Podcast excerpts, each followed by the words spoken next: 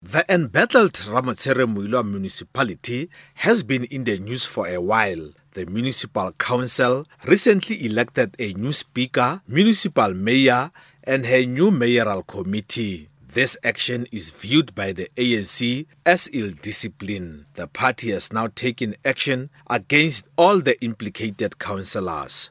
Spokesperson for the ANC Interim Provincial Committee, Kenny Morolong. The Interim Provincial Working Committee of the ANC in the Northwest has resolved in accordance with Rule 25.56 of the ANC Constitution to place on temporary suspension 15 of its councillors deployed at the Ramotshere Moiloa local municipality. These temporary suspensions shall remain in force until the finalization of the disciplinary proceedings. The Provincial Disciplinary Committee will from now henceforth communicate its subsequent processes. Those implicated have refuted allegations of defying the party. Their spokesperson is Alfred Nyamani. We'll forever be humble to the ANC. We'll forever listen to the ANC. But you know that all the political mandates come from the ANC. But in this one, the ANC cannot say we are defying the caucus. The caucus of Ramotshere is united. The caucus of Ramotshere is busy trying to deliver service delivery to the people. Nyamani has also confirmed that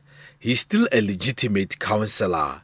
This after the party wrote to the Independent Electoral Commission in the province, informing it about his removal from the party list. My lawyer is dealing with it. My lawyer is an ANC member. So we hope that my lawyer will deal with everything. But as we speak right now, I can confirm to you that two days ago, I had a council sitting as the speaker of Ramotshere Moiloa local municipality. As a PR council of Ramotshere Moiloa local municipality, the IEC can attest to you that I'm still the PR, I'm still the council of Ramotshere Moiloa, I'm still the speaker of Ramotshere Moiloa local municipality. Nyamane is expected to appear before the disciplinary committee today.